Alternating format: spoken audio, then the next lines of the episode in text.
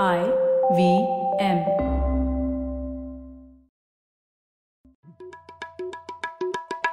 भाई हम हिंदुस्तानियों को बतियाना बड़ा पसंद है। बंगाली में अड्डा उड़िया में खोटी कन्नड़ा में हरटे और हिंदी में पुलियाबाजी। इस कला के लिए हमारी हर भाषा में एक शब्द है। तो प्रणय और मैं तो अक्सर मिलकर पुलियाबाजी करते ही रहते हैं। हमने सोचा कि आपको भी इसमें शामिल कर लिया जाए। तो आइए प्रणय और सौरभ के साथ करते हैं पुलियाबाजी। इस एपिसोड के शुरू होने से पहले हमारे लिसनर्स के लिए एक अनाउंसमेंट इस एपिसोड में हमारी एक गेस्ट सीधे ग्रामीण बुंदेलखंड से जुड़ रही हैं। वहाँ इंटरनेट कनेक्टिविटी कमज़ोर होने की वजह से ऑडियो क्वालिटी कुछ हिस्सों में खराब मिलेगी। इसके लिए मैं माफ़ी मांगना चाहूँगा आपसे। हेलो सौरभ कैसे हैं आप? बस बढ़िया प्रणय तुम बताओ। सौरभ पता नहीं आपने ये वायर में एक सीरीज़ आता है आर्टिकल्स का, जिसे खबर लहर या टीम लिखती है। आपने पढ़ा है कभी वो? हाँ बहुत दिलचस्प लेख रहते हैं प्रणय। मतलब जो कि यूजुअल जर्नलिज्म में दिखने को नहीं मिलते हैं कि रूरल इंडिया वगैरह की जो इनसाइट्स लेखों में है, वो बाकी कहीं पर है ही नहीं। हाँ तो इसीलिए इस बार हम लोगों को बहुत खुशी हो रही है कि पुलियाबाजी में हम खबर लहरिया टीम के ही दो मेंबर्स को लेकर आए हैं। और हमारे साथ आज के एपिसोड में है दिशा, जो कि एमडी है खबर लहरिया में, और कविता, जो कि डिजिटल हेड है खबर लहरिया में। तो बहुत बहुत स्वागत है आप दोनों का, और हम आपसे जानना चाहेंगे कि खबर लहरिया की कहानी क्या है, और खबर लहरिया जो कहानियाँ बताती है, उनके पीछे क्या कहानियाँ है। तो स्वागत है आप दोनों का।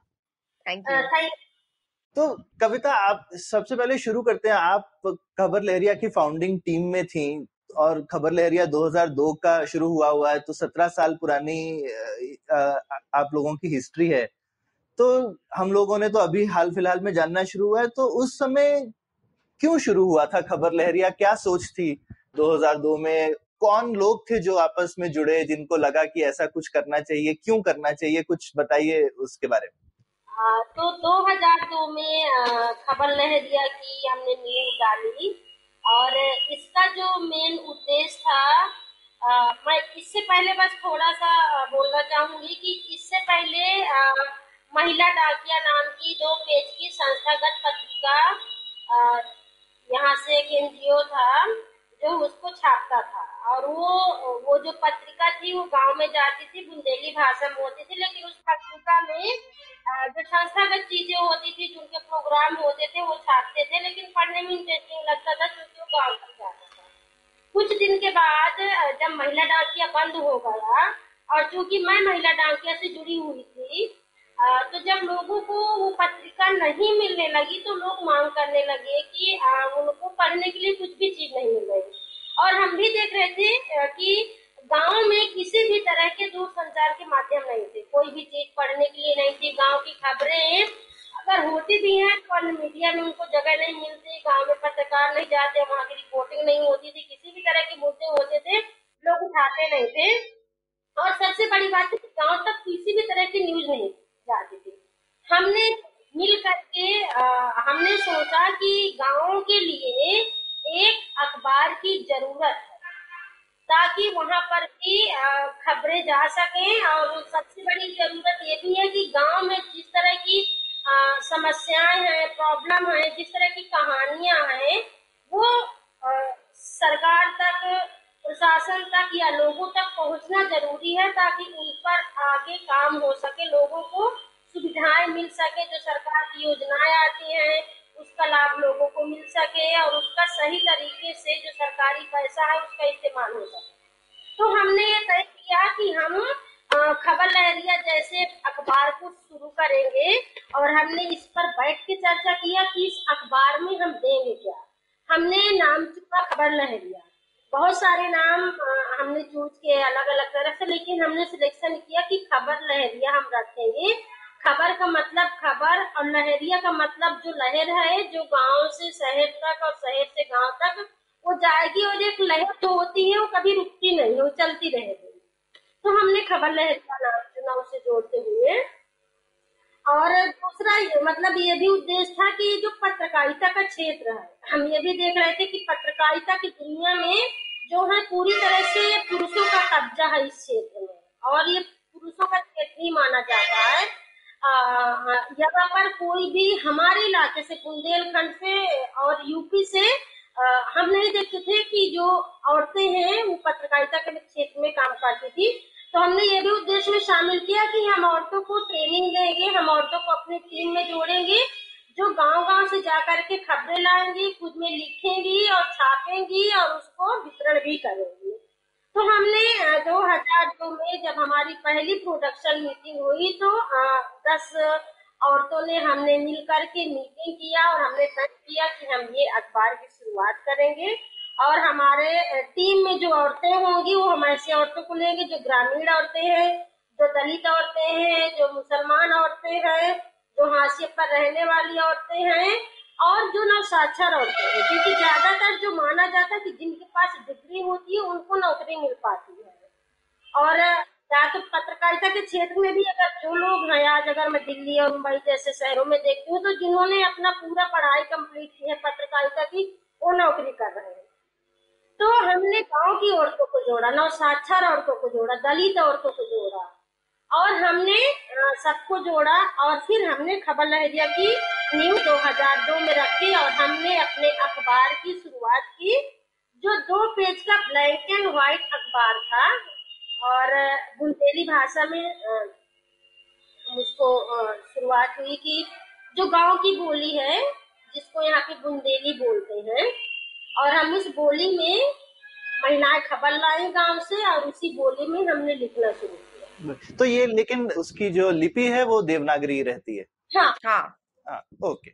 और जब आप बोलते हैं कि दो शीट की अखबार जैसे थी तो कैसे साइक्लो स्टाइल थी शुरू? उस जमाने में साइक्लो स्टाइलिंग भी होती थी अब तो शायद फोटोकॉपी सिर्फ़ रह गया पर आप साइक्लो स्टाइल करते थे फ़ोटो कॉपी करते थे या फिर आपके पास एक्चुअल प्रेस थी प्रिंटिंग प्रेस टाइप की कुछ? नहीं हमारे पास न तब प्रेस था ना भी मतलब उस तरह का जब तक हमारा प्रिंट चला तो प्रेस नहीं था क्योंकि हमारे पास उतने ज़्यादा संसाधन नहीं था उतना ज़्यादा पैसा नहीं था अपनी खुद की ज़मीन नहीं थी कि हम इस तरह की चीज़ें जुगाड़ सकते हैं।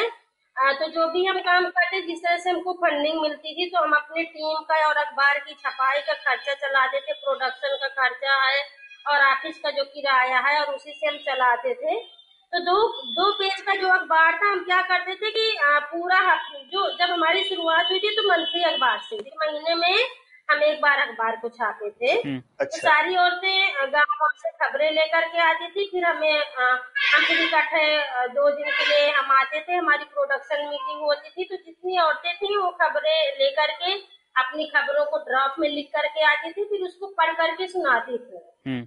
और सुनाने के बाद फिर हम तय करते थे टीम में ही कि कौन सी खबर जाने लायक है कौन सी खबर नहीं जाने लायक है।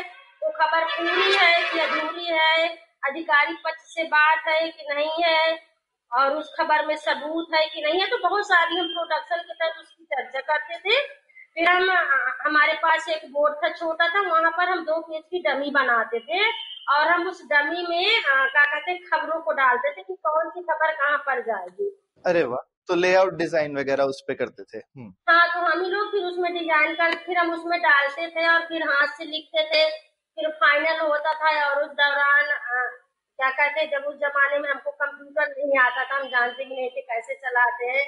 तो हम एक कंप्यूटर ऑपरेटर को बुलाते थे और वो आकर के हमारे यहाँ टाइप करते थे। हम दो दो तीन तीन रात जग करके एक दरे में बैठ करके उस कंप्यूटर ऑपरेटर के भरोसे जग जग के हम्म। फिर हम दो पेज का अखबार तैयार किए और फिर जो प्रिंट आउट हम लेते थे उसमें प्रिंट आउट वाली जो प्रिंटर होता था हम्म। और उसको लेकर के फिर इलाहाबाद जाते थे छपवाने के लिए अच्छा और वहाँ से फिर अखबार को छपवा के हम जाते थे यहाँ से बाई बस और फिर उसको छपवा के बाई बस लाते थे और फिर हम उसको मार्केट में वितरण करते थे और गाँव गाँव तक ले जाते ओके। और कितनी कितनी प्रतिलिपियाँ बेचते थे उस जमाने में?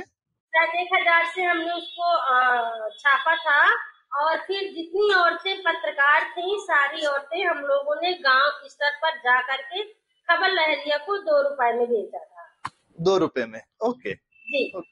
तो ये ये अच्छी चीज़ है कि आपका शुरू से और आज भी अखबार प्राइस्ड है मतलब वो फ्री में तो आप नहीं बांटते हैं राइट? तो अभी अभी क्या कीमत है अखबार की? अब अखबार नहीं है हमारा ऑनलाइन चैनल है यूट्यूब अब तो तो अब अब फ़िज़िकल बंद कर दिया एकदम। अब हमारा डिजिटल अब हंड्रेड परसेंट डिजिटल है। तो ये कब किया आप लोगों ने चेंज फ़िज़िकल से डिजिटल ये 2015 से हमने शुरू किया था डिजिटल का काम अच्छा अच्छा। तो 2015 तक फ़िज़िकल पेपर चल रहा था। तो 2015 तक कितना सर्कुलेशन हो गया था आपका फ़िज़िकल पेपर का? कुछ याद है आपको? 2017 तक अखबार चला है। 2017 में ही अच्छा। अखबार छापना हमने बंद किया था पर डिजिटल का काम हमने 2015 में अ, शुरू किया था। अच्छा। हमने पहले ट्राई किया था देखना कि हमारे इलाके में कितने लोग ऑनलाइन हैं। अच्छा। और खासकर हम फेसबुक पर देखते थे कि क्योंकि फेसबुक पर आप देख सकते हैं कि कौन से डिस्ट्रिक्ट से कितने लोग कौन से कनेक्शन से जुड़ रहे हैं। तो हम देखते थे कि बांदा में और चित्रकूट में कितने लोग हैं जो फेसबुक चला रहे हैं और आ, हम काफ़ी चौंक गए थे क्योंकि इतने पिछड़े इलाके जो बुंदेलखंड काफ़ी पिछड़ा माना जाता है पर वहाँ पर भी काफ़ी बड़ी संख्या में लोग फेसबुक पर थे थ्री जी कनेक्शन के साथ में। हम्म। तो फिर 2015 में हमने अ, सोचा कि हम वीडियो खबरें हम ट्राई करते हैं कि वीडियो खबर बना के यूट्यूब चैनल पर अपलोड करें और कितने लोग उसको देखते हैं और बहुत सक्सेसफुल था। 2017 के जनवरी में ही हमने दो ऐसे स्टोरीज की, है ना कविता? एक जो व्यक्ति झोला छाप डॉक्टर के उससे उसकी टांग को काट दिया था और वो व्यक्ति मर गया था। वो एक स्टोरी थी और एक स्टोरी बांदा के ही, एक गाँव के लड़के की थी जिसने एक हेलीकॉप्टर बनाया था मोटरसाइकिल के इंजन के साथ में। अच्छा। और अ, उस अम, हेलीकॉप्टर को अ, पुलिस ने पकड़ के उस लड़के को जेल में डाल दिया था। ओह। तो ये दो वीडियो बिल्कुल वायरल हो गई। और इससे हमारा ऑडियंस बहुत तेज़ी से बढ़ा। तो फिर अम, एक साल तक तो हम वीडियो खबरें ट्राई कर रहे थे। धीरे धीरे फिर हम वीडियो फ़र्स्ट हो गए। तो मतलब हमारी प्राइमरी रिपोर्टिंग हमारी सारी अ, जो प्रिंट के पत्रकार थे उनको वीडियो रिपोर्टिंग की हमने ट्रेनिंग दी थी। और वो वीडियो रिपोर्टिंग उन्होंने शुरू किया और उन वीडियो से ही हम प्रिंट की खबरें भी लिखते थे। अच्छा। और फिर क्योंकि इतना ऑडियंस बढ़ गया फिर लास्ट ईयर हमने अखबार बंद कर दिया और हम सिर्फ़ वीडियो फ़र्स्ट डिजिटल चैनल ही हैं हम। राइट। right. और अभी मैं देखता हूँ ज़्यादातर आपके जो स्टोरीज हैं वो वीडियो ओनली हैं मतलब वायर वगैरह में हमने देखा कुछ टेक्स्ट वाले भी आते हैं पर अब टेक्स्ट बहुत कम है। तो अब ऑलमोस्ट 90 परसेंट प्लस वीडियो है या 100 परसेंट वीडियो हो गए? हमारी primary reporting hundred percent video है। हम्म। अच्छा। और दिशा आपने ये नहीं बताया आप कैसे जुड़ी खबर लहरिया से? और आपको क्यों इंटरेस्ट आया? क्योंकि आप शायद दिल्ली में हैं। आप एक इंटरेस्ट कैसे आया आपको इस बारे में? एक्चुअली चांस की बात थी आई थिंक दोनों के रास्ते पर आने थे तो आ गए। um, मैं पत्रकार थी और मैं पब्लिशिंग में काम करती थी हम्म। और मैं एक्चुअली एक किताब पर काम कर रही थी और um, उस अ, जिस पत्रिका से um, मतलब जिस पत्रिका के साथ मैं काम कर रही थी वो लंबे लंबे इंटरव्यूज़ करते थे अलग अलग क्षेत्र के लोगों के साथ में। और एक इंटरव्यू था जो निरंतर के um, अ, संस्थापक और कुछ लोगों के साथ में था और निरंतर खबर लहरिया के की पेरेंट ऑर्गेनाइजेशन है निरंतर नाम की संस्था ने खबर लहरिया को शुरू किया था। अच्छा। तो अम, उनके साथ में मैंने इंटरव्यू पढ़ा था और मुझे निरंतर का काम काफ़ी इंटरेस्टिंग लगा। तो मैंने अम, अम, उनको ईमेल लिखी थी कि मैं आके मिल सकती हूँ। और। जब मैंने मतलब एक तरह का इंटरव्यू ही था। तो उस टाइम ही मुझे खबर लहरिया के बारे में पता चला कि निरंतर का एक प्रोजेक्ट है जो एक ग्रामीण अखबार है। और मेरी क्षमताएँ और उनकी जो ज़रूरत थी वो वो मिल गई तो मैंने खबर लहरिया में मतलब खबर लहरिया में काम करने के लिए निरंतर को ज्वाइन किया। तो मेरे कई जो रुचि है और पैशंस है वो एक साथ खबर लहरिया में आई थिंक मैंने मैंने डाले हैं ट्रैवल करने का जो पैशन था और लिखने का जो पैशन था और अलग अलग इलाकों से लोगों के साथ मिलकर के काम करने का जो एक इंटरेस्ट था। तो कविता आपने बताया जैसे शुरू में आप लोगों ने एकदम जिसको आपने, जैसे आपने डिस्क्राइब किया, दलित और हाशिए पे एकदम जो औरतें थी उनको आगे लाई और पत्रकारिता में जोड़ा आपने खबर लहरिया में। तो थोड़ा वो एक्सपीरियंस बताइए मतलब गाँव में उस समाज से आने वाली औरतों के लिए आसान तो नहीं रहा होगा कि खबरें इकट्ठी करना बाहर जा करके, फिर अपने गाँव से आकर के आप लोगों की मीटिंग एक जगह पर अटेंड करना, अपनी खबरें सबमिट करना, ये कैसे ये लोग उन्होंने मैनेज किया? क्या चुनौतियाँ आई आपकी शुरू में टीम के सामने? कुछ बताइए ना। चुनौतियाँ बहुत हैं और सत्रह साल का जो सफ़र रहा है, इतना आसान नहीं था और हमने इसको आसान बनाया है। और ऐसा नहीं कि कोई भी काम आसान नहीं है करने के लिए। तो जब हम महिलाओं को जो, जब हम ढूंढ रहे थे कि हम नवसाक्षर महिला, क्योंकि मैं इसलिए बोल रही हूँ कि नवसाक्षर महिलाओं को हमने जोड़ा था क्योंकि हमारे बुंदेलखंड में पढ़ी लिखी ज़्यादा औरतें थी नहीं मतलब उस टाइम पे। अगर बहुत ढूँढने से मिलती थी तो कक्षा पांचवी तक या आठवीं तक। इससे आगे मैं कहती हूँ सौ में या तो एक परसेंट औरत रही होगी जिसने इंटर किया होगा। जब हम गाँव में जा रहे थे और हम उनसे मिल रहे थे, काम के बारे में बता रहे थे तो कई औरतें ऐसी थी जिन्होंने अपना नाम लिखना जानती थी, या थोड़ा बहुत पढ़ लेती थी, या तो हमने क्या किया कि हमने कहा कि थोड़ा बहुत जानती है, चलो लेते हैं, देखते हैं क्या होगा।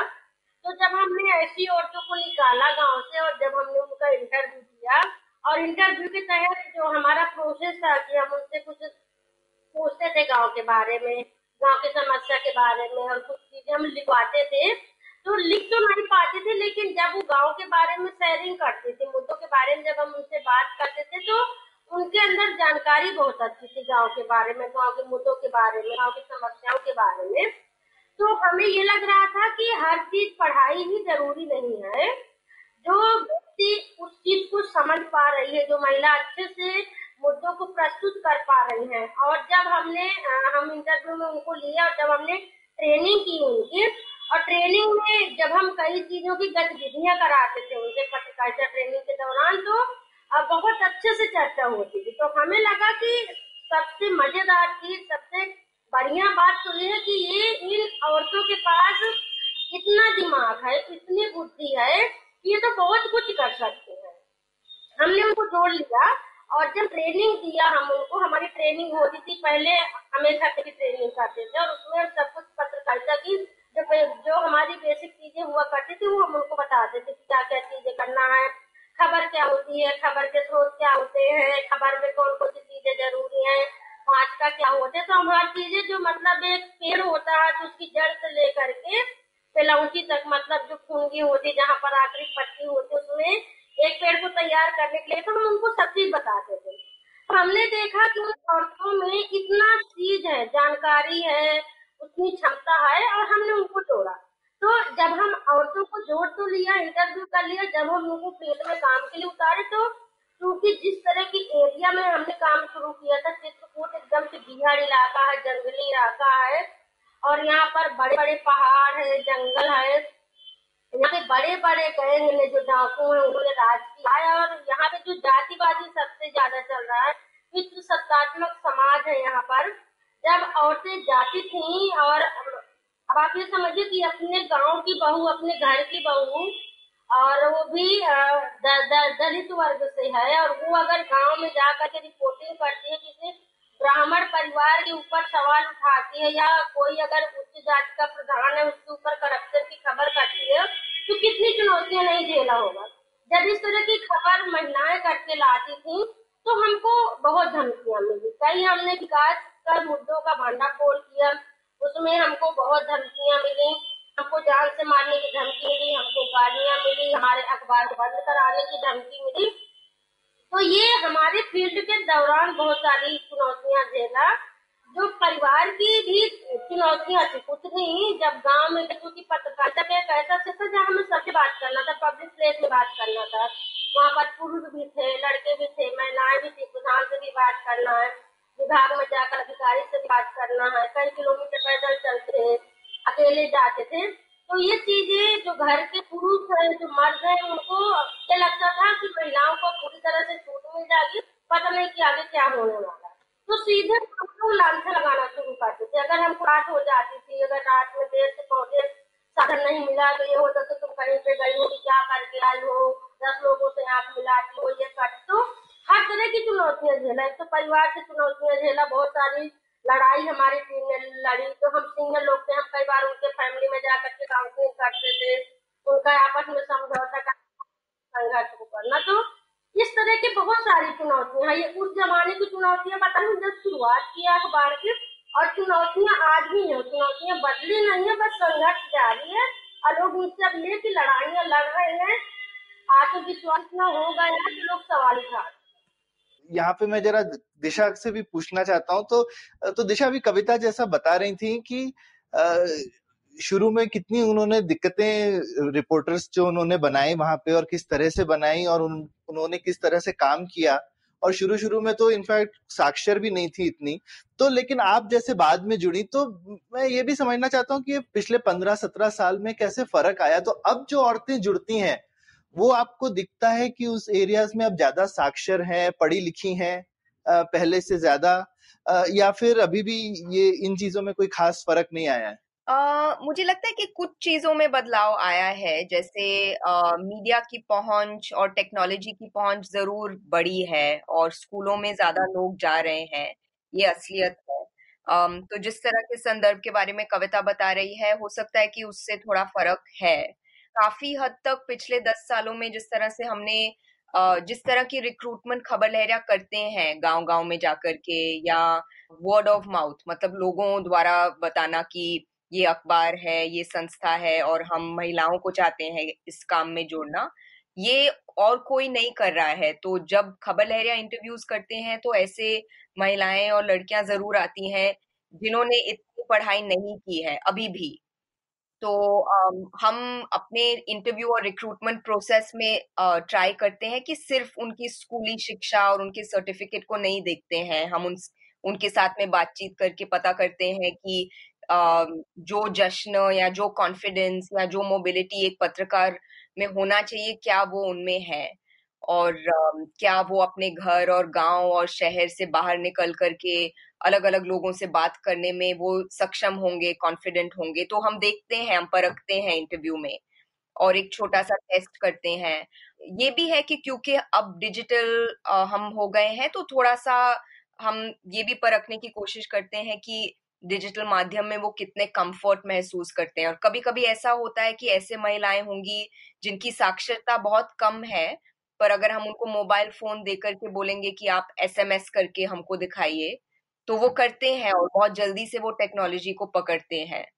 तो मुझे लगता है कि हमारे परखने के तरीके भी थोड़े थोड़े बदले हैं और क्योंकि मीडिया और टेक्नोलॉजी का एक्सपोजर काफ़ी बदला है, संदर्भ बदला है, वो लैंडस्केप बदली है तो लोग भी अलग एक्सपोजर के साथ में आते हैं। पर बहुत चीज़ें हैं जो उस संदर्भ में बदली नहीं है। लेकिन और मोबिलिटी पहले से आसान हो गई है क्या? मतलब जैसे आना जाना एक जगह से दूसरी जगह, या अभी भी काफ़ी सीमित है कि आई मीन पहले शायद जैसे लोग एक जगह से दूसरी जगह आते होंगे, पर अभी तो खबरें जो हैं वो व्हाट्सएप के थ्रू या फिर एसएमएस के थ्रू लोग आपस में अब शेयर कर लेते होंगे या आप लोग कॉन्फ्रेंस कॉल्स कर लेते होंगे।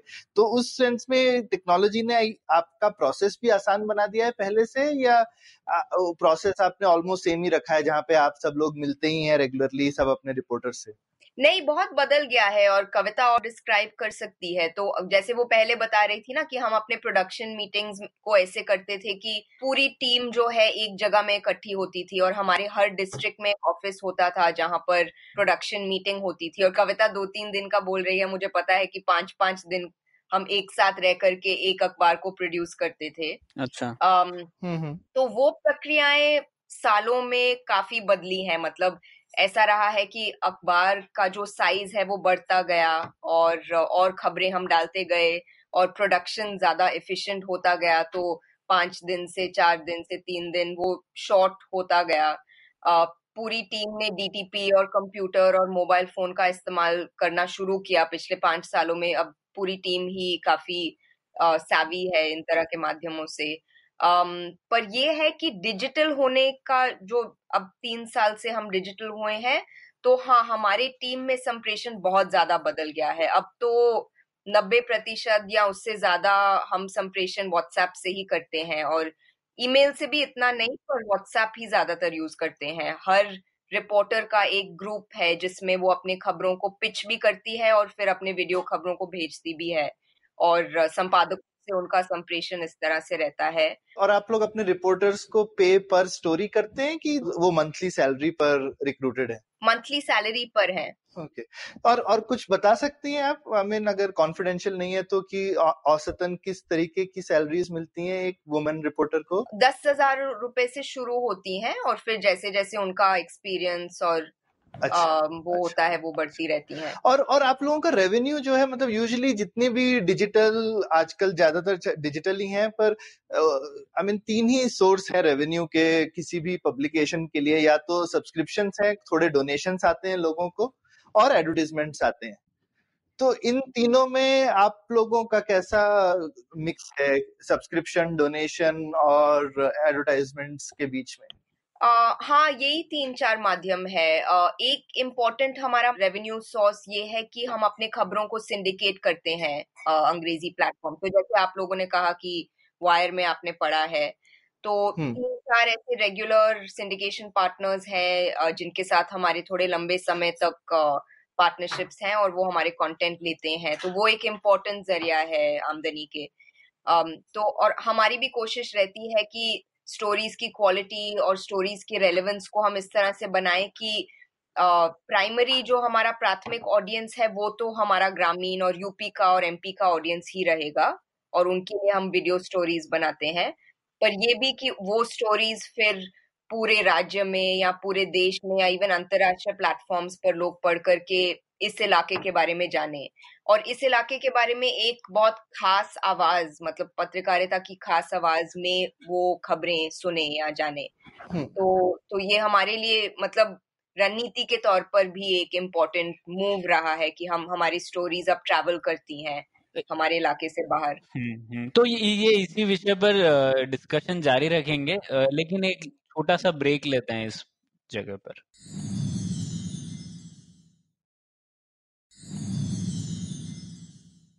मैं एक सवाल और पूछना चाहूँगा मतलब कंज्यूमर्स के दृष्टिकोण से। आपने बोला व्हाट्सएप पर ही ज़्यादातर कम्युनिकेशन होता है।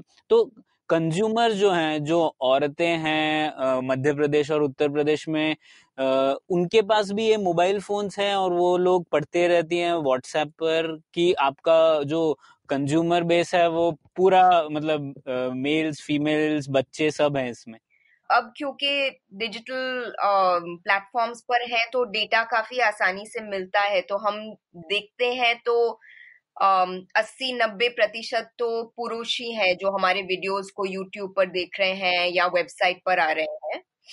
आ, पर ये भी प्रतिशत हमारे जो प्रिंट अखबार के ऑडियंस से काफ़ी फ़र्क है क्योंकि जब प्रिंट अखबार होता था तो ऑलमोस्ट सौ प्रतिशत आदमी ही उसको पढ़ते थे। अच्छा अच्छा। तो औरतों का अखबार को लेना दो रुपए देकर के लेना वो थोड़ा मुश्किल होता था और हम इतना टाइम उनके साथ लग करके मार्केटिंग भी जब करते थे तो बहुत कम रीडरशिप औरतों की होती थी।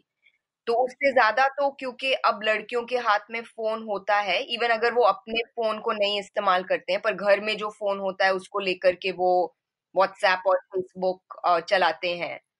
तो हमको लगता है कि अगर इवन पंद्रह से बीस प्रतिशत लड़कियाँ और महिलाएँ न्यूज़ देख रही हैं तो वो हमारे लिए काफ़ी महत्वपूर्ण ऑडियंस है। पर कविता और बता सकती है कि बुंदेलखंड में जो सोशल मीडिया का एक्सेस है, वो किस तरह का है? तो कविता आपसे अगला सवाल मेरे को एक और भी पूछना था तो ये भी एक पूछते हैं। तो तो एक तो ये बताइए जैसा अभी दिशा हमको बता रही थी कि आपका रीडरशिप कैसा है? कि कितनी औरतों के पास में फेसबुक अकाउंट्स, फ़ोन वगैरह रहता है, उस पर थोड़ा अच्छा रहेगा कि आप बताएँ। और दूसरी ये चीज़ मैं जानना चाहता था, आपने शुरू जैसे बुंदेली भाषा से किया था तो अभी कितनी भाषाओं में है?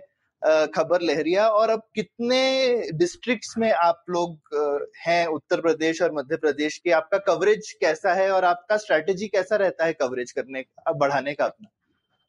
पहला जो आपको सवाल था कि कितनी महिलाओं के पास अपने फ़ोन है स्मार्टफ़ोन है और कितने अपने खुद अकाउंट चलाते हैं।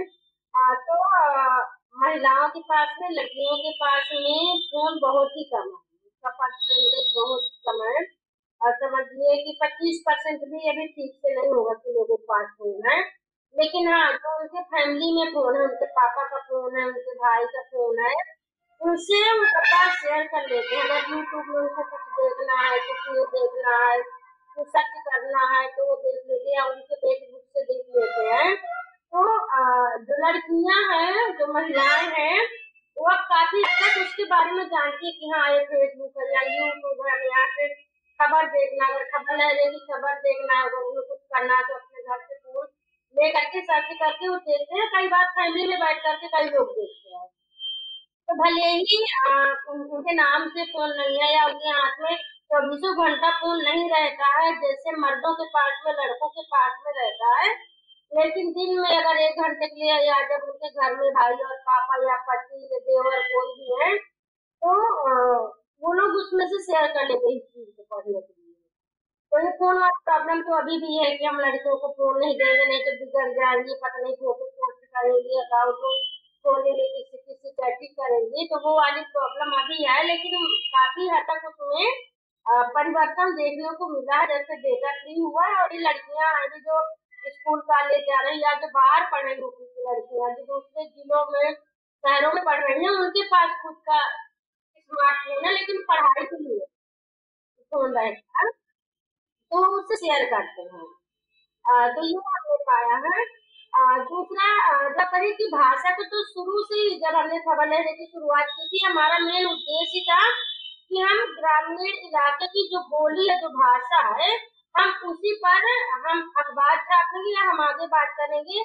और इसका ये भी उद्देश्य है कि जब हम उनकी भाषा में काम करते हैं छापते हैं और लोग खुद में जब अपनी भाषा को सुनते हैं तो अच्छे से उसको समझ पाते हैं। जब हम प्रिंट छापते थे तो हमारा जो प्रिंट का जो लिखावट थे, जो अच्छा थे, वो बहुत ही सरल भाषा में थे। कम से कम मतलब हम कठिन शब्द को यूज़ ही नहीं करते थे। बुंदेली भाषा में भी अगर कठिन शब्द होते थे तो नहीं यूज़ करते थे और जो लोग बोलते थे उन्हीं की बोली में निकालते थे। तो जिन जिन जिलों में हम गाते हम जाते गए, जैसे बांदा चित्रकूट में या महोबा में, बुंदेली बोली जाती है, झांसी में बुंदेली बोली जाती है, लेकिन हर ज़िले की बुंदेली में लिखने में और बोलने में काफ़ी फ़र्क है। शब्दों का फ़र्क है, उसके का फ़र्क है। तो जैसे बोलते थे, वही भाषा लिखते थे उस दौरान में। और आज भी है जो लोग गाँव में जिस भी भाषा में बात कर रहे हैं, इंग्लिश को छोड़ सकते क्योंकि इंग्लिश वैसे भी नहीं लोग बोलते हैं। तो अगर लोग बुंदेली में बोल रहे हैं तो बुंदेली में उनका हम शूट कर रहे हैं। अगर लोग हिंदी में बोल रहे हैं तो हम हिंदी में भी शूट कर रहे हैं? अगर लोग भोजपुरी में बोल रहे हैं तो भोजपुरी में हम शूट कर रहे हैं।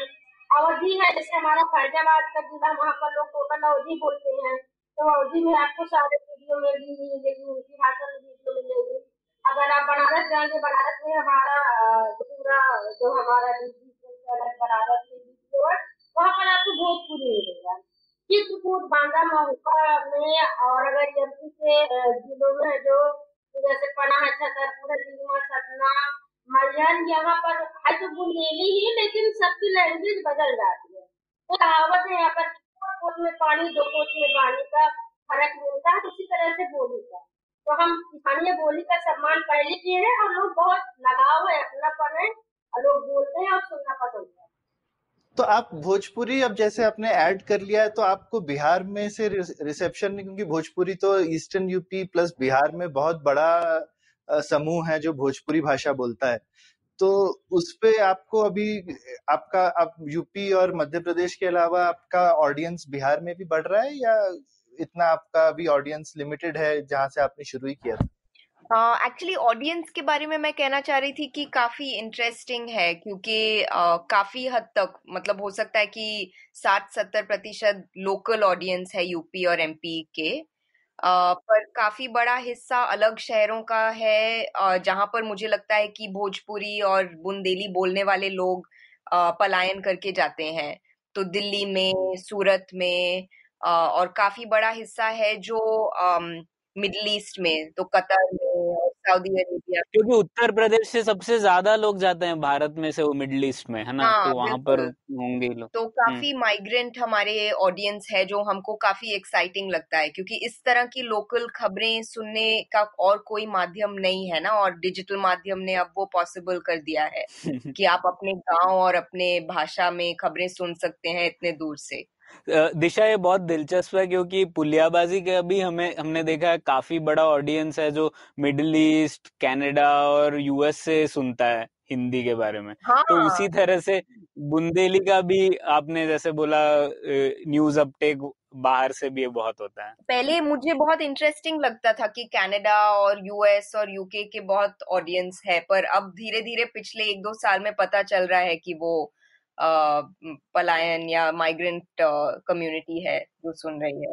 हम्म हम्म। तो दिशा एक थोड़ी ये चीज़ भी बताइए कि आपका सक्सेस का क्या पैरामीटर रहता है? आपके वीडियोस जो है आपको कब लगता है कि हाँ इतने व्यूज़ हो गए तो ये सक्सेसफुल वीडियो था? तो किस टाइप के नंबर्स आप लोग ट्रैक करते हैं? आई थिंक कि पिछले एक डेढ़ साल से जब से डेटा का कॉस्ट बहुत कम हो गया है बहुत अचानक से हमने ये नोटिस किया है कि यूट्यूब के व्यूज़ बहुत तेज़ी से बढ़े हैं तो जैसे मैं दो वीडियोस का उदाहरण दे रही थी ना जो शुरुआत में जो 2016 में हमने बनाए थे एक झोला छाप डॉक्टर का और एक नारद का जिसने हेलीकॉप्टर बनाया, बनाया था, था। हम्म, हम्म। तो वो वीडियोस मतलब उस टाइम अच्छे चले थे पर हमको 2017 में जो यूपी का चुनाव हुआ था ना विधानसभा का अराउंड उस टाइम डेटा के प्राइसेस बहुत लो हो गए थे तो हमने नोटिस करना शुरू किया कि बहुत वीडियो व्यूज़ हमको मिल रहे हैं। और तो आई थिंक कि उस टाइम तक फेसबुक के फॉलोअर्स और फेसबुक पर जो एंगेजमेंट रहा है वो हमारा काफ़ी इम्पोर्टेंट मेट्रिक रहा था कि कितने लोग जुड़ रहे हैं और हमारे कंटेंट कितना पॉपुलर हो रहा है। uh, पर 2017 से ज़्यादातर हम यूट्यूब के वीडियो व्यूज़ को देखते हैं और ऐसा होता है कि एक महीने में कम से कम एक दो वीडियोस ऐसे होंगे जो बीस हज़ार तीस हज़ार व्यूज़ पार कर देंगे। पर दो तीन महीने में ऐसे ज़रूर एक वीडियो होगा जो एक मिलियन पार करेगा। और फिर उस वीडियो के, के बल पर बाकी सारे वीडियोस के व्यूज़ भी बढ़ते हैं। वाह। Um, और आपका तो सब्सक्रिप्शन बेस ही मैंने देखा है यूट्यूब पे कोई ढाई लाख से ज़्यादा सब्सक्राइबर्स ही हैं आपके। हाँ हाँ। तो अच्छा बड़ा नंबर है मेरे ख्याल से धीरे धीरे एक मिलियन पहुँच जाएगा वो। तो बढ़ ही रहा है मेरे ख्याल से। तो ये तो मतलब अच्छे आपका व्यूअरशिप वगैरह तो काफ़ी ज़बरदस्त है। तो लेकिन अब डिस्कशन को थोड़ा जरा दूसरी तरफ़ लेके जाते हैं। मतलब खबर लहरिया तो जो कर रहा है वो अपने आप में ही खबर है मेरे हिसाब से। लेकिन जहाँ की वो खबरें हैं, उसके बारे में भी कुछ बताइए। हम लोग जो हमारा ज़्यादातर ऑडियंस भी शहर वाला ऑडियंस है तो एक शहर वाले लोगों के दिमाग में ना गाँव की एक छवि होती है। और वो एक छवि जो है, वो जिन लोगों ने राग दरबारी पढ़ी है, उनके लिए वो अभी तक वैसे ही है कि भाई जहाँ शहर खत्म होता है, वहाँ से देहात का महासागर शुरू हो जाता है। तो एक तो देहात का महासागर है, जिसमें कोई फ़र्क नहीं है। तो एक तो थोड़ा सा ये बताइए कि आप रूरल इंडिया देखती भी हैं तो यूपी में ही जैसे मुझे पता है मतलब बुंदेलखंड बहुत पिछड़ा हुआ एरिया है और उसके अलावा अगर आप अवध वगैरह में जाएँगे या वेस्टर्न यूपी में जाएँगे तो रूरल एरिया, इंडिया भी काफ़ी डिफरेंट है। तो कैसे आप लोगों को लगता है कि आपका जो मार्केट सेगमेंटेशन जब आप ही लोग देखते हैं तो कैसा फ़र्क है गाँव गाँव में? और उसके अलावा पिछले पंद्रह सालों में आपने कैसा फ़र्क देखा है उन जगहों पे? दोनों चीज़ों के बारे में कुछ बताइए। हाँ मुझे लगता है कि जिस तरह से डिजिटल इंडिया की बात हो रही है, भारत को हम डिजिटल इंडिया में बदल दे रहे हैं और उसमें गाँवों को भी बात कर रहे हैं। मैं देख रही हूँ कि किस तरह से परिवर्तन छोटे कस्बों में और गाँव में हो रहा है। तो जो मैं परिवर्तन देख रही हूँ, वहाँ पर जो सिनेमा घर से हमारे बांदा चित्रकूट में होगा झांसी में, जहाँ जहाँ पर हम काम करे, एक जमाना था, जब वहाँ पर सिनेमा हॉल हुआ करता था, और अगर कोई मूवी लगती थी तो गाँव से बच्चे, महिलाएँ पुरुष, हम सब लोग जाते थे मतलब पिक्चर देखने के लिए, मनोरंजन करते थे। अच्छा लगता था कि एक दिन का अगर कोई अच्छी मूवी है तो चलो देख आते इंजॉय हो जाता। जिस तरह का परिवर्तन हो टॉकीज को बंद करके वहाँ पे मॉल खुल गए हैं वहाँ पे कपड़े बिक रहे हैं वहाँ पे ऑनलाइन शॉपिंग हो रही है। जिस तरह से इंटरनेट की दुनिया आ गई है जिस तरह से सोशल मीडिया चल रही है वो परिवर्तन मैं देख रही हूँ कि आ, किस तरह से वायरल खबरें चल रही हैं। हम्म, हम्म। जो डिजिटल दुनिया की जो बदलते हुए भारत की बात हो रही है तो जो मैं परिवर्तन देख रही हूँ वो है अफवाहों का परिवर्तन। ठीक है? जो डिजिटलीकरण जो हो रहा है, जिसमें मानव जीवन में अच्छा प्रभाव नहीं है उसका, बुरा प्रभाव बहुत सारा है। तो कई सारी चीज़ें हैं जो विलुप्त होती जा रही हैं, चाहे वो अपने यहाँ की कल्चर की चीज़ें हो, चाहे मनोरंजन की चीज़ें रही हो जो पहले थी, अब उसका माध्यम बदल गया है, वो बात अपनी जगह है। लेकिन गाँव की स्थिति अभी भी ज्यो है, गाँव में परिवर्तन नहीं है। मॉल खुल गया सिटी में वो एक तरह का परिवर्तन जब आप सिटी में घूमोगे आपको दिख जाएगा। बांदा में दिल्ली जैसे का पिज्जा मिलने लगा है वो एक परिवर्तन आ गया लेकिन जिस तरह का परिवर्तन आना चाहिए वो खेती किसानी की चीज़ें जो ज़मीन की जो उर्वरता है जो बढ़नी चाहिए जो पैदावारी होनी चाहिए जो मानसून अच्छा होना चाहिए तो जो हमारी ज़िंदगी की चीज़ें जो पर्यावरण है इनमें परिवर्तन नहीं है इसमें बदलाव नहीं है। अगर बदलाव है तो दूसरी तरह का है। हमारी पैदावार कम हो गई है? हमारा पर्यावरण प्रदूषण है। हमें स्वच्छ पानी पीने को नहीं मिला है तो मैं इसको परिवर्तन अच्छा परिवर्तन नहीं मानूँगी। मैं मानती हूँ कि ये बुरी तरह का परिवर्तन हुआ है और जिस तरह से जमीनी स्तर पे हम काम कर रहे मैं देखती हूँ कि जो दिल्ली में बैठे जो बड़े बड़े रिपोर्टर हैं, जो मीडिया हाउस में बैठ करके बात करते हैं, जो टीवी में खिच खिच खिच खिच की जो लड़ाई, झगड़ा होता है लोग एक दूसरे में कई बार गालियाँ भी बकते हैं। मेरे को बात समझ में नहीं आता। मैं सुनती भी नहीं हूँ और मैं कहती हूँ कि मैं जो हकीकत देखती हूँ जब मैं गाँव में पैदल चल के जाती हूँ, मैं खेत के दाने से जाती हूँ और मैं उस चीज़ को देखती हूँ सवा को महसूस भी करती हूँ, उसकी रिपोर्टिंग करती हूँ, मैं लोगों की जमीनी स्थिति को देखती हूँ तो इसमें ना मैं बोलूँ की ज़मीन आसमान का अंतर है। तो आप वहाँ पे बैठ के डिसीज़न ले सकते कि बुंदेलखंड में क्या हो रहा है? आप दिल्ली में बैठ करके बुंदेलखंड की चर्चा नहीं कर सकते हो और आपको यहाँ की हकीकत जमीनी सब देखनी पड़ेगी। तो मैं इस तरह का जो गाँव है हम्म मुझे लगता है कि पिछले बारह सालों से जब मतलब मेरे लिए भी गाँव का और बुंदेलखंड का इलाका बिल्कुल नया था जब मैंने वहाँ पर ट्रैवल करना और खबर लहरिया के साथ में काम करना शुरू किया। और मुझे लगता है उस टाइम भी जब पहली बारी मैं ट्रेन से सफ़र करके बांदा और चित्रकूट गई थी, तब भी मुझे लगा कि जिस तरह का बदलाव हमको शहरों में दिखाई देता है और बहुत ज़्यादा ज़्यादा बदलाव पिछले बीस सालों में हुआ है इंडिया में। बुंदेलखंड में जाकर के लगता है कि मतलब समय बिल्कुल रुक गया है। उस तरह के गाँव और इलाके हैं जहाँ पर मुझे लगता है कि पिछले पचास साल से कोई बदलाव नहीं हुआ होगा।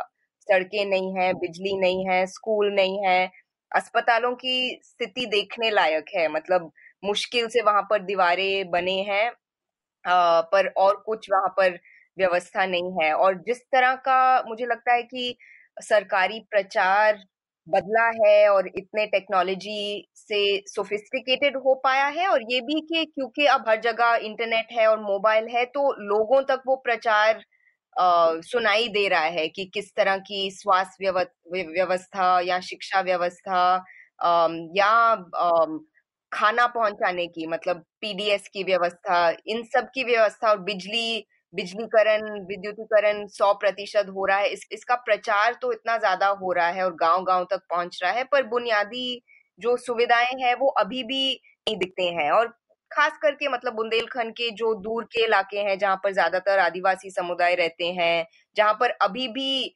डाकुओं का रवैया रहता है और पकड़ इतनी ज़्यादा रहती है सरकारी व्यवस्थाओं पर और गाँव के लोगों के ऊपर भी।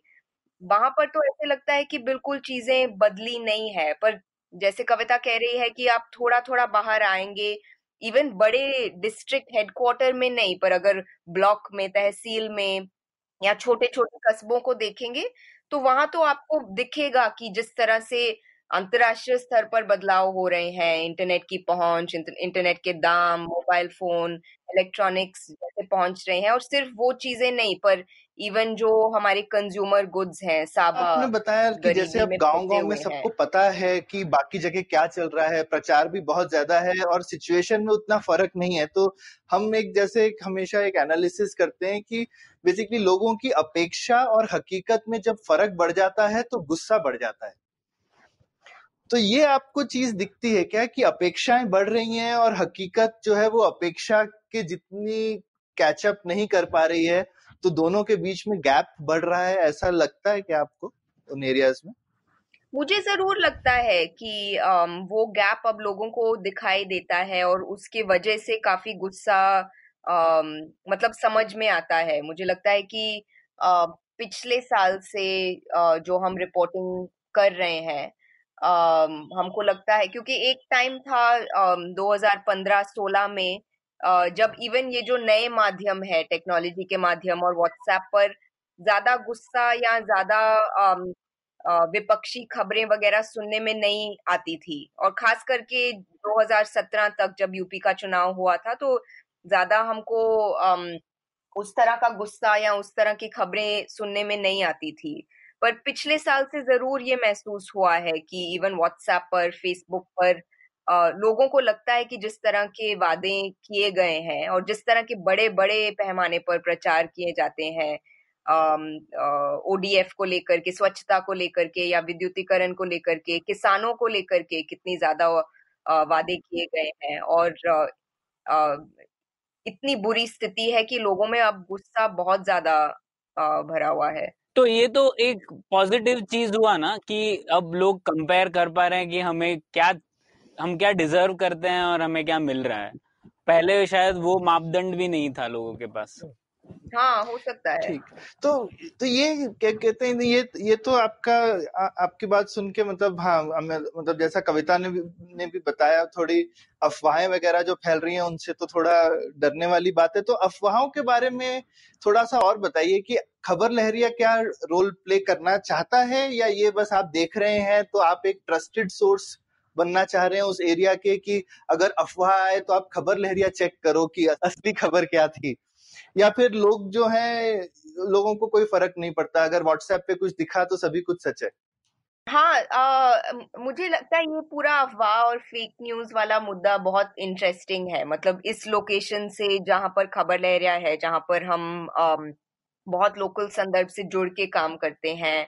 और जहाँ पर ये अफवाहें या जहाँ पर ये फेक न्यूज़ सर्कुलेट होता है उसको बहुत करीबी से हम देखते हैं। दो तीन साल पहले जब हम डिजिटल हुए थे तो हमने एक बहुत छोटा सर्वे किया था देखने के लिए कि कितने हद तक लोग डिजिटल खबरें पढ़ रहे हैं और कौन से माध्यम को विश्वास कर रहे हैं या नहीं कर रहे हैं। और लोगों ने कहा कि वो ज़्यादातर अपने खबरें फेसबुक और व्हाट्सएप पर देखते हैं।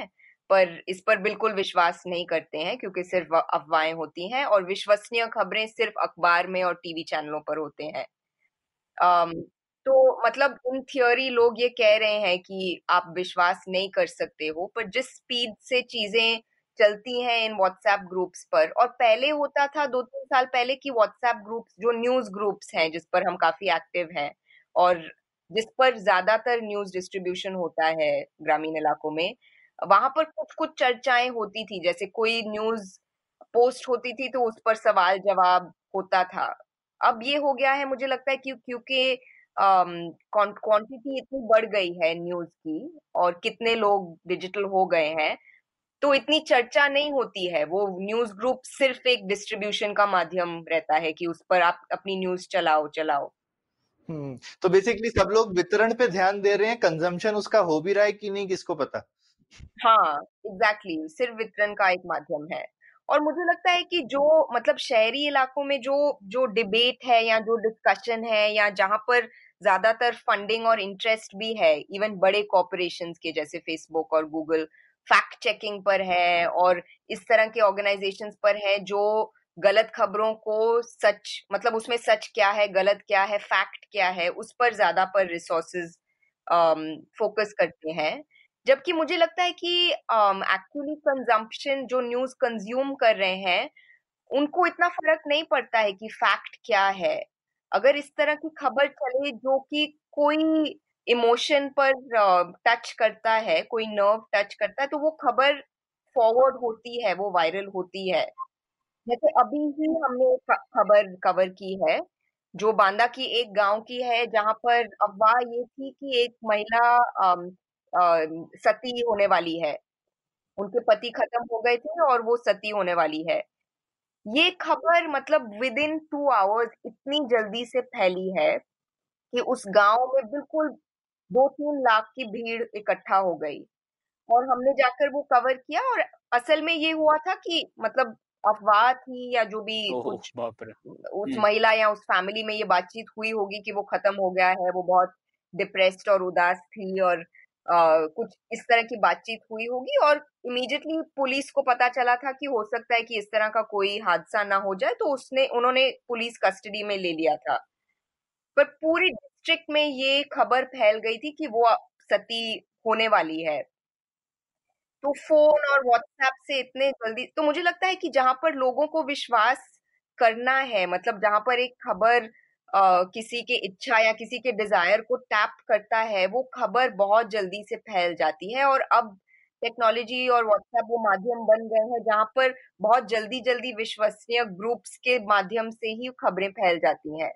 तो आप जितना भी फैक्ट चेकिंग कर लो और जितना भी खबरों को करेक्ट करने में लगे रहो, मुझे नहीं लगता है कि उससे ज़्यादा इन खबरों के फैलने और इन खबरों के कंजम्पशन पर फ़र्क पड़ता है। पर हाँ ये ज़रूर है जो आपने एक सवाल पूछा था कि हमारा रोल क्या है। हम बहुत कम इस तरह की लोकल न्यूज़ ऑर्गेनाइजेशन हैं जो एक्चुअली गाँव या किसी दूर के इलाके में जाके कवरेज करते हैं। ज़्यादातर न्यूज़ इस तरह से बनती है कि किसी इन्फॉर्मर को कुछ खबर का पता चला है और वो डिस्ट्रिक्ट में एक स्ट्रिंगर को बताएँगे कि ये हुआ है और एक विजुअल और एक दस सेकेंड का क्लिप भेजेंगे जो सारे चैनलों पर चलाया जाएगा। तो इन्वेस्टिगेशन और रिपोर्टिंग तो होती नहीं है मतलब जिस तरह के रिसोर्सेज पहले होते थे ग्रामीण इलाकों के लिए, उससे और भी कम हो गए हैं डिजिटल की वजह से। तो हम चाहते हैं कि एटलीस्ट अगर हमको कुछ पता चले जो कि अफवाह है, जिससे संभावना है कि कुछ हिंसा हो सकता है या कुछ गलत फहमी फहमी वितरण हो सकती है, वहाँ पर खबर लहरिया मौजूद हो, खबर करने के लिए मतलब रिपोर्टिंग करने के लिए जिस तरह से रिपोर्टिंग होनी चाहिए। और वो हमको लगता है कि लोकल चैनल का एक एक भूमिका होनी चाहिए बहुत अहम। हाँ तो आखिरी आई मीन आपने पहले एक माइग्रेशन के बारे में बताया था दिशा और कविता, जैसे आपको इस, अभी मिडल ईस्ट वगैरह से भी आता है तो थोड़ा बताइए और इसके बाद शायद रैप करेंगे कि माइग्रेशन का खासकर आपको गाँव में क्या स्थिति में फ़र्क दिखता है? उसका क्या इम्पैक्ट आया? उससे क्या माइग्रेशन पहले से बढ़ गया है अभी कम हो गया है? और और माइग्रेशन से लोकल सोसाइटी में कितना फ़र्क है? तो जो पिछले एक दो साल में ही अगर हम बताएँ तो माइग्रेशन का रेट बहुत ज़्यादा बढ़ा है। मतलब सही आंकड़े निकालना बहुत मुश्किल होता है, पर आई थिंक पिछले साल ही हमने देखा था कि सिर्फ़ बुंदेलखंड से कुछ पाँच लाख या उससे ज़्यादा लोग ने पलायन किया था। तो मतलब ये भी एक चीज़ है जो बदली नहीं है बुंदेलखंड में कि वहाँ पर रोज़गार के मौके बहुत कम है। मतलब कोई इंडस्ट्रियलाइजेशन इस इलाके में नहीं हुआ है, कोई फैक्ट्रियाँ नहीं है तो काम के ज़रिए बहुत बहुत कम होते जा रहे हैं। और ये भी है कि पढ़ाई तो लोग कर रहे हैं इवन कॉलेज जा रहे हैं, पर उसके बाद में वो क्या करें? खेती की स्थिति इतनी बुरी है कि लोग चाहते हैं कि उनके बच्चे खेती में ना आए और बाहर जाएँ पर वो क्या करें? तो बहुत लोग गुजरात जाते हैं हमने देखा है आ, कपड़ों के फैक्ट्रियों में जाते हैं और बहुत ज़्यादा लोग अभी भी पंजाब आगरा और दिल्ली कंस्ट्रक्शन निर्माण कार्य के लिए पलायन करते हैं और काफ़ी ज़्यादा मात्रा में लोग बाहर भी जाते हैं। आ, हमारे इलाके में ज़्यादातर लोग पंजाब और दिल्ली और गुजरात जाते हैं। तो मतलब काफ़ी सीरियस असर इसका पड़ता है क्योंकि वो उनके परिवारों पर, उन भट्टी में तो होता है कि पूरे पूरे परिवार तो पूरे गाँव खाली हो जाते हैं। अभी ही एक्चुअली हम काफ़ी रिसर्च भी कर रहे हैं इस मुद्दे पर तो कई परिवारों के साथ में इंटरव्यूज़ कर रहे हैं कि उनका पूरा जो चक्र है आने जाने का और क्या असर पड़ा है उनके फैमिलीज़ पर ये तो बहुत ही दिलचस्प कर रहे हैं। हम्म। बहुत बहुत शुक्रिया दिशा और आ, मैं अपने लिसनर से भी कहना चाहूँगा कि आ, ये स्टोरीज फॉलो करें और आ, अपने कमेंट्स बताएँ उनको उन्हें क्या लगता है। तो दिशा और कविता बहुत बहुत शुक्रिया हमारे साथ जुड़ने के लिए। Thank you thank you thank you तो उम्मीद है आपको मज़ा आया। पुलियाबाजी में शामिल होने के लिए हमसे मिले Puliyabaazi at gmail dot com या फिर एट पुलियाबाजी ट्विटर पर। फिर मिलेंगे अगली पुलियाबाजी।